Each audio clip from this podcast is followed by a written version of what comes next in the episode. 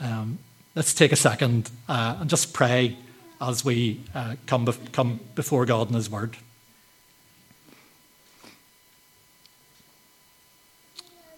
Um, Father, thank you so much uh, for the gift of each other that you have given us, Christian family and church family, that none of us need to go Lone Ranger and try and walk the Christian life alone. But you've given us each other so we can encourage one another, so we can carry, uh, share one another's burdens, so we can spur one another on to love and good deeds, uh, so we can walk with each other through every part of life the highs and the lows, the joys and the sorrows. Um, Father, help us to do that well, help us to do that better in the days ahead as we recommit ourselves to each other uh, as church family. And Father, thank you for the gift of your word, uh, which feeds us and inspires us and rebukes us and corrects us uh, and guides us in the way we should live. And we pray this morning that your word would speak powerfully into our hearts and into our lives. Um, help us to be open and receptive to what you want to say to us this morning by your word and by your spirit. And we pray in the name of Jesus. Amen. Uh, we are beginning uh, a new series which will take us through a good part of the autumn. Um, and this is kind of our. Is my clicker working, by the way, or am I relying on a wee nod? Do I need to give you a nod? Oh, no, it is working now. So, um, this is kind of our key word, is the word gospel. Um, and I wonder if I say the word gospel to you, I wonder what thoughts and feelings it stirs up in you. I wonder where your mind goes if I say the word gospel. Um, it may be that you think of a certain kind of music, kind of gospel music, um, or you may think of a particular kind of church, or a kind of meeting, or a kind of mission, or a kind of tract, or a kind of preaching. Um, I don't know what the associations are for you with the word gospel. And I also don't know, whenever you hear that word, are the feelings that it stirs up in you mostly positive or mostly negative or a little bit of a mix of both? I'd love you to sort of just check in with yourself and see what is your reaction to that, that word. Um, in this series, we're going we're gonna be doing a little bit of a, a journey through the whole of the Bible. We're going to be looking at how the message of the gospel is found all through the scriptures from Genesis to Revelation. Um, as one children's author says, every page whispers his name, speaking about Jesus. So we're going to be looking for the gospel all the way through the Bible.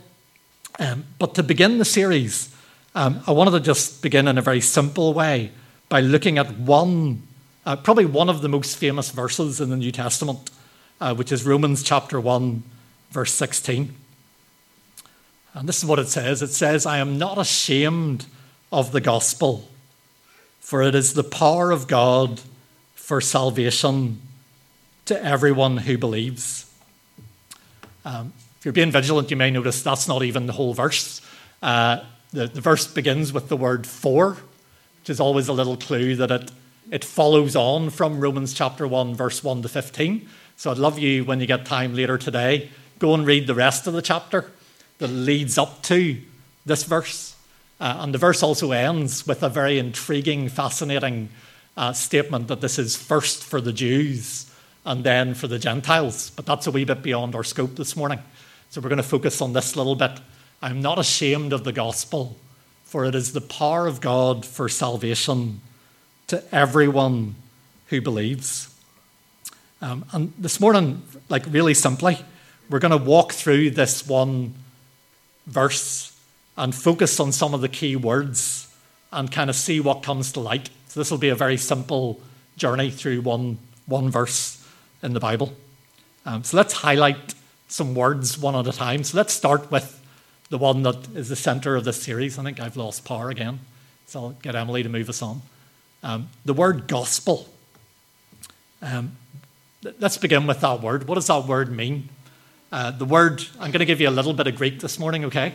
And you don't have to remember the Greek, there'll be no test. But the, the Greek word is euangelion, um, which is where we get words like evangelism and evangelical and other words like that.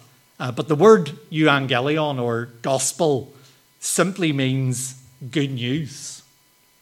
And so I want to pause immediately there and just let that sink in that when the first Christians were looking around for a word to describe the message that they carried for the world, right? They could have kind of picked any word to try to sum that up, but this was the word that they picked was good news.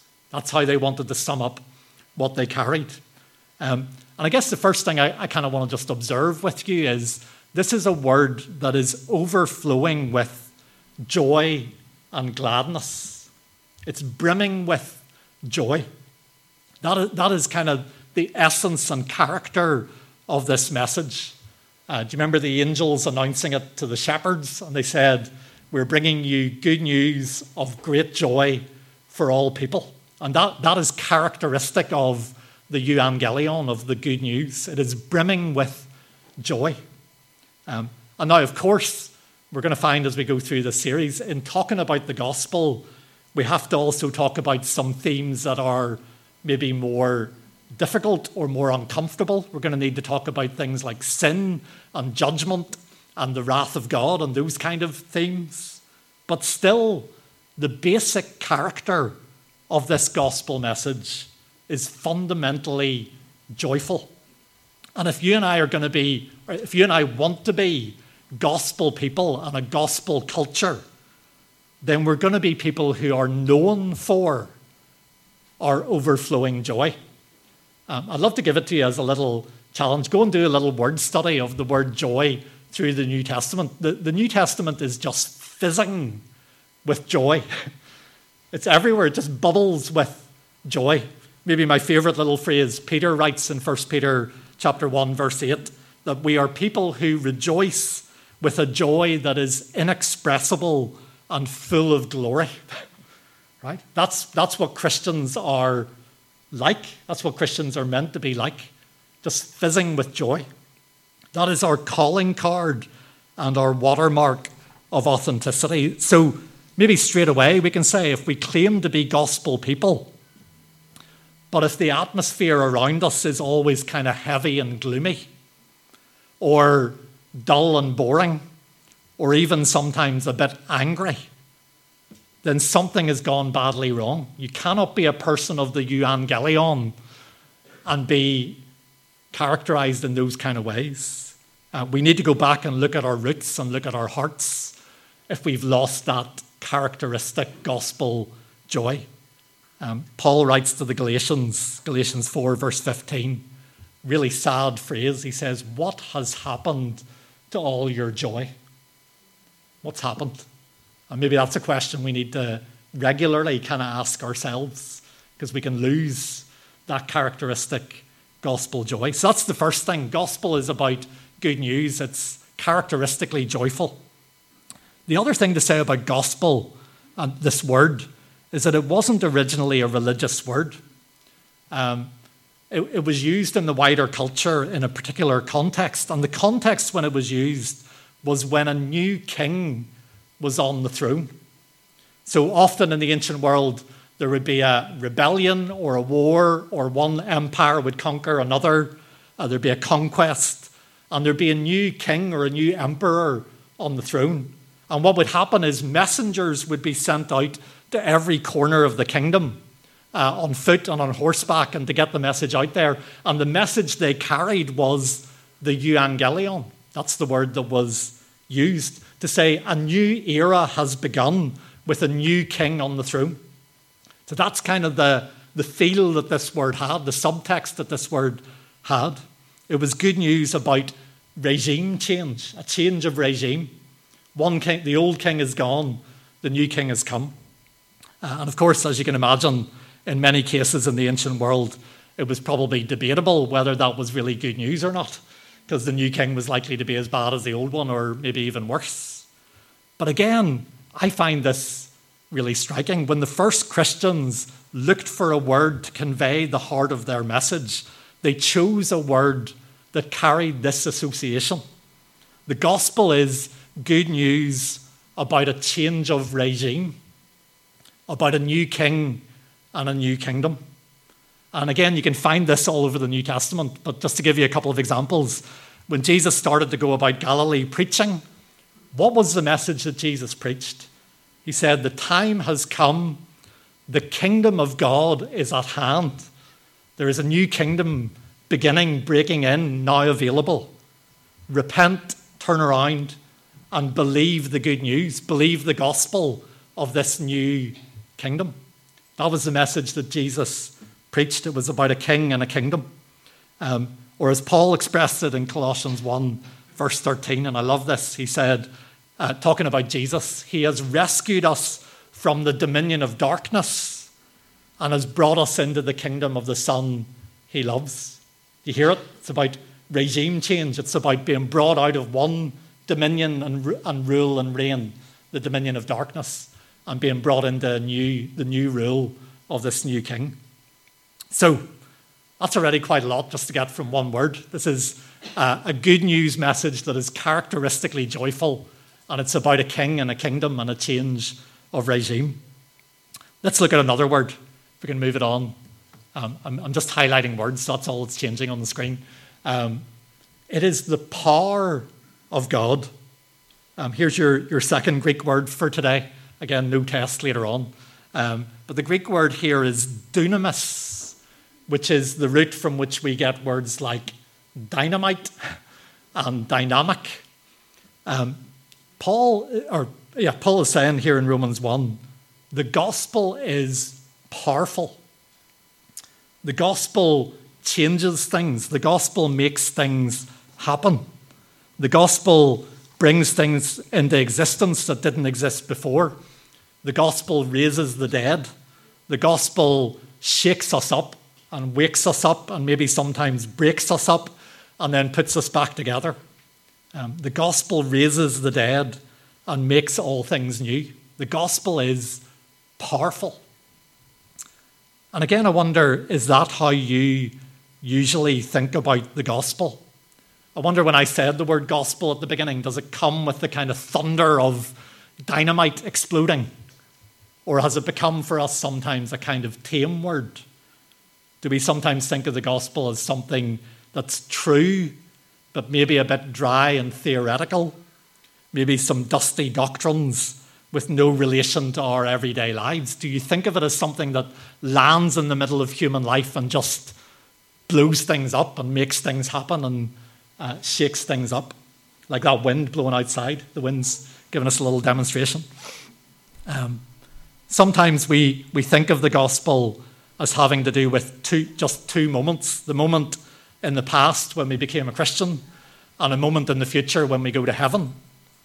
But what about right here, right now, in the middle, where you and I are? Does the gospel have any power to make any difference?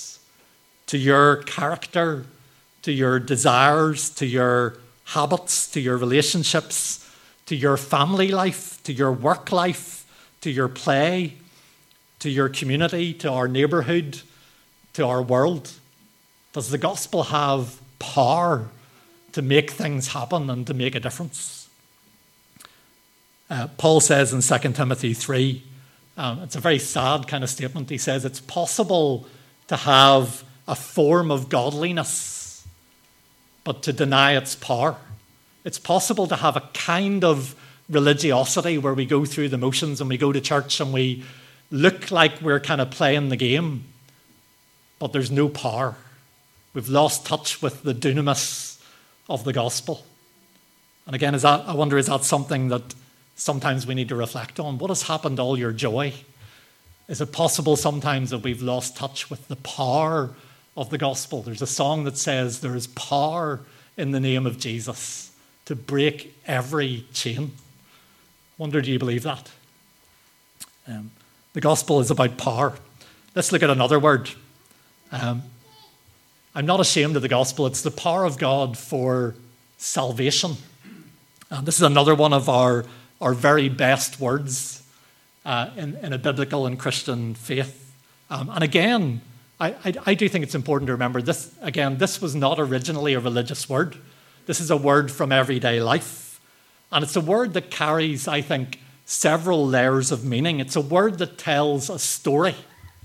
What, what kind of story comes to mind when you hear the word salvation or the word saved?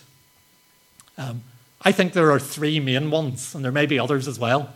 Um, it tells a story of being in great danger and being threatened by an enemy that is too strong for us, and then being rescued just at the right moment, kind of snatched from the jaws of the dragon. It's that idea of being rescued from an enemy and from danger. Or salvation tells a story of being in captivity, of being in chains, like we just spoke of, of being imprisoned, of being in slavery and unable to find any way of getting free and any way of escape, and then at just the right moment being delivered and liberated and set free and being brought out into the light and into the air of freedom. So, salvation is a word that's not just about rescue from danger, but about liberation from captivity. Or, this one may be less obvious salvation tells a story of being sick or injured beyond hope of recovery and unable to get up and un- unable to go on, and then being healed and restored to health. Um, just to drop a little bit of truth on you that might uh, explode in your mind a little bit if you go and think about it. But in the New Testament in Greek, uh, the same word is used for healing and for salvation. It's not even that these are related words, it's the same word. So every time in your New Testament it says healed, you could translate it as saved, and every time it says saved, you could translate it as healed. The two ideas are interwoven. Salvation speaks of a deep healing of our nature, of our heart. Um, and I guess what I, I, want to try and convey to you this morning is um, which of those is, is the one that we need as a definition of salvation? We, we need all of those stories to convey the beauty and the richness of what salvation means.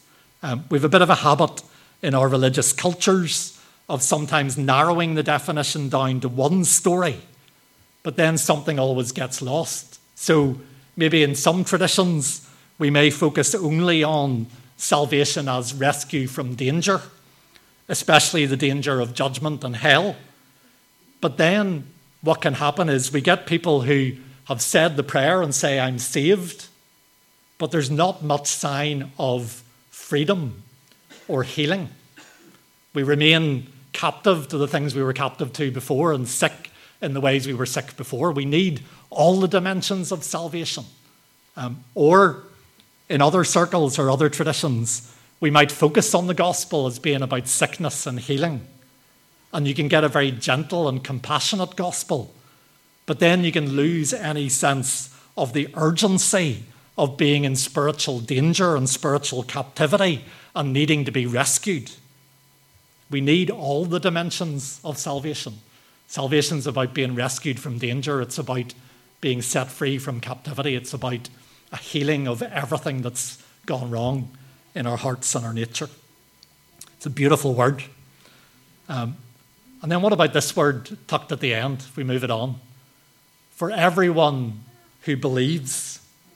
Um, this is a message that requires a response. Um, if the joy and the power of the gospel are going to be released in our lives, then there needs to be a response. And the response that is needed is faith. Um, again, I'm sure you know all through the New Testament, this is repeated as the response to the gospel. Uh, famously, John 3:16, God so loved the world that he gave his only son, uh, so that whoever believes in him will not perish but have eternal life. Or Ephesians 2, verse 8, it's by grace you have been saved through faith. It's the characteristic, it's the required response to the gospel. And the thing about faith as a response that is really striking is that it's not really something we do, it's about something we receive. We trust in what God does for us when we believe. Salvation is a gift freely given and freely received. We don't achieve it or earn it or contribute to it. We are amazed by grace and we receive it with gratitude. Um, and so the joy that we've been talking about, and the power, and the freedom, and the healing, those are not things we can earn or achieve by being good or being smart or working hard. They are freely given as a gift to anyone who will receive them with open hands. So, as the New Testament often reminds us, there's no room for boasting. There's no room for any of us feeling superior to anybody else, but there's a lot of room for amazement and wonder and gratitude. The, the response to the gospel is faith, is open hands, receiving what God does and what God gives. There's one last word I want to I want to puzzle over with you before I finish, and it's the word at the beginning that that I, I skipped past. Um, Paul says, "I'm not ashamed of the gospel," and it makes you kind of pause and, and think, why would anyone be ashamed of a message like the one we've been talking about this morning a message of joy and power and freedom and healing.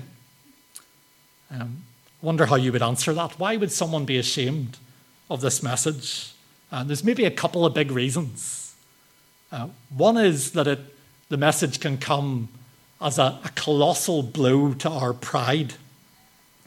That we can't get ourselves out of this trouble that we're in, that we can't get ourselves free, that we can't heal our own hearts, that we, we need to be rescued and liberated and healed by one who is greater than us.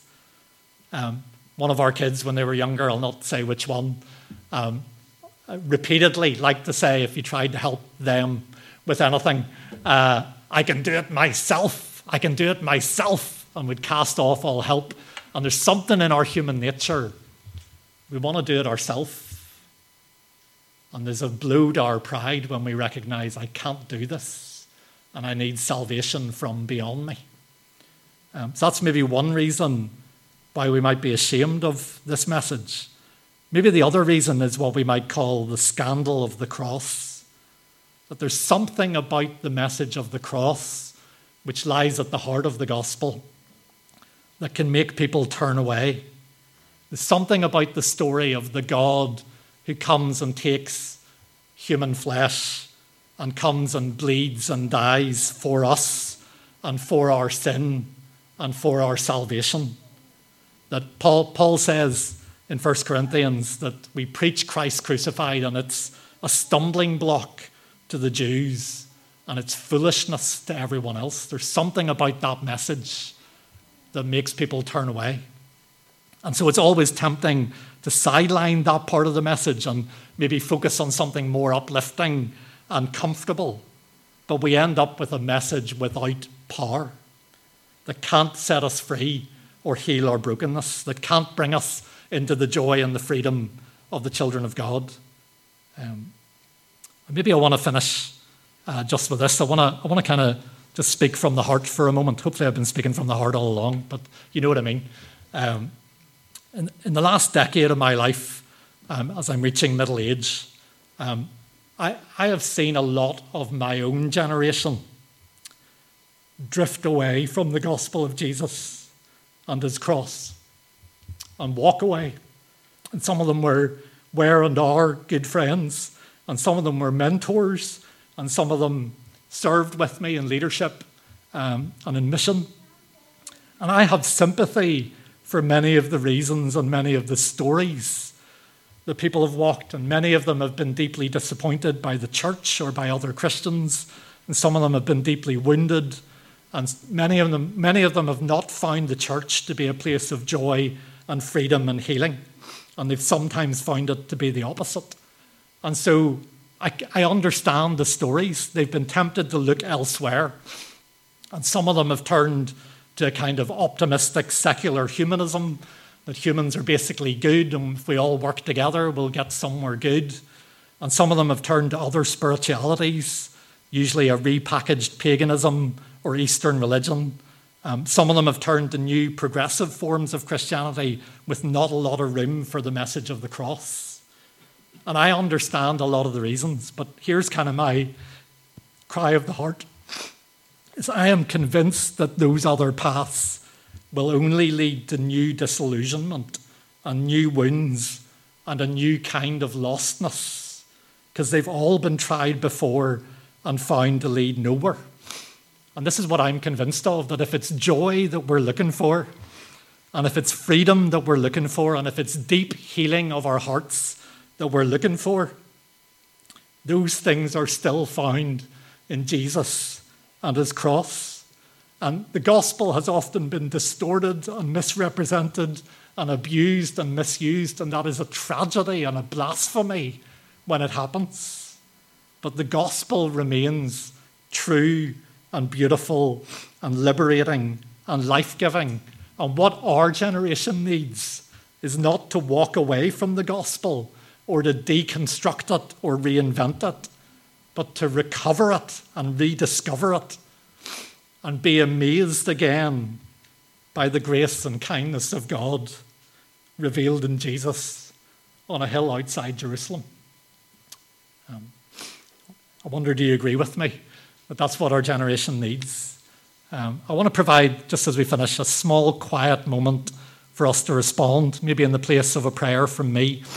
Um, and I just want to give us a moment simply to speak these words together.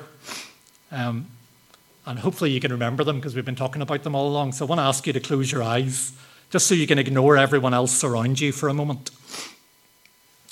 Um, and let me say, if you're not sure if you believe these words, um, that's okay, and you can keep quiet. And we're glad that you're here, and I want to encourage you to keep thinking about these things. But maybe this morning, if you believe these words are true, I just want to ask you to say them with me. Um, and if it feels appropriate for you, you could open your hands or raise your hands, um, or you can just sit where you are. Um, but I wonder, would you speak these words with me? Let me say them first, and then you can say them with me. I am not ashamed of the gospel, for it is the power of God for salvation to everyone who believes. Wonder, would you say that with me? I am not ashamed of the gospel, for it is the power of God for salvation to everyone who believes. Let's say it together one more time. I am not ashamed of the gospel, for it is the power of God for salvation to everyone who believes.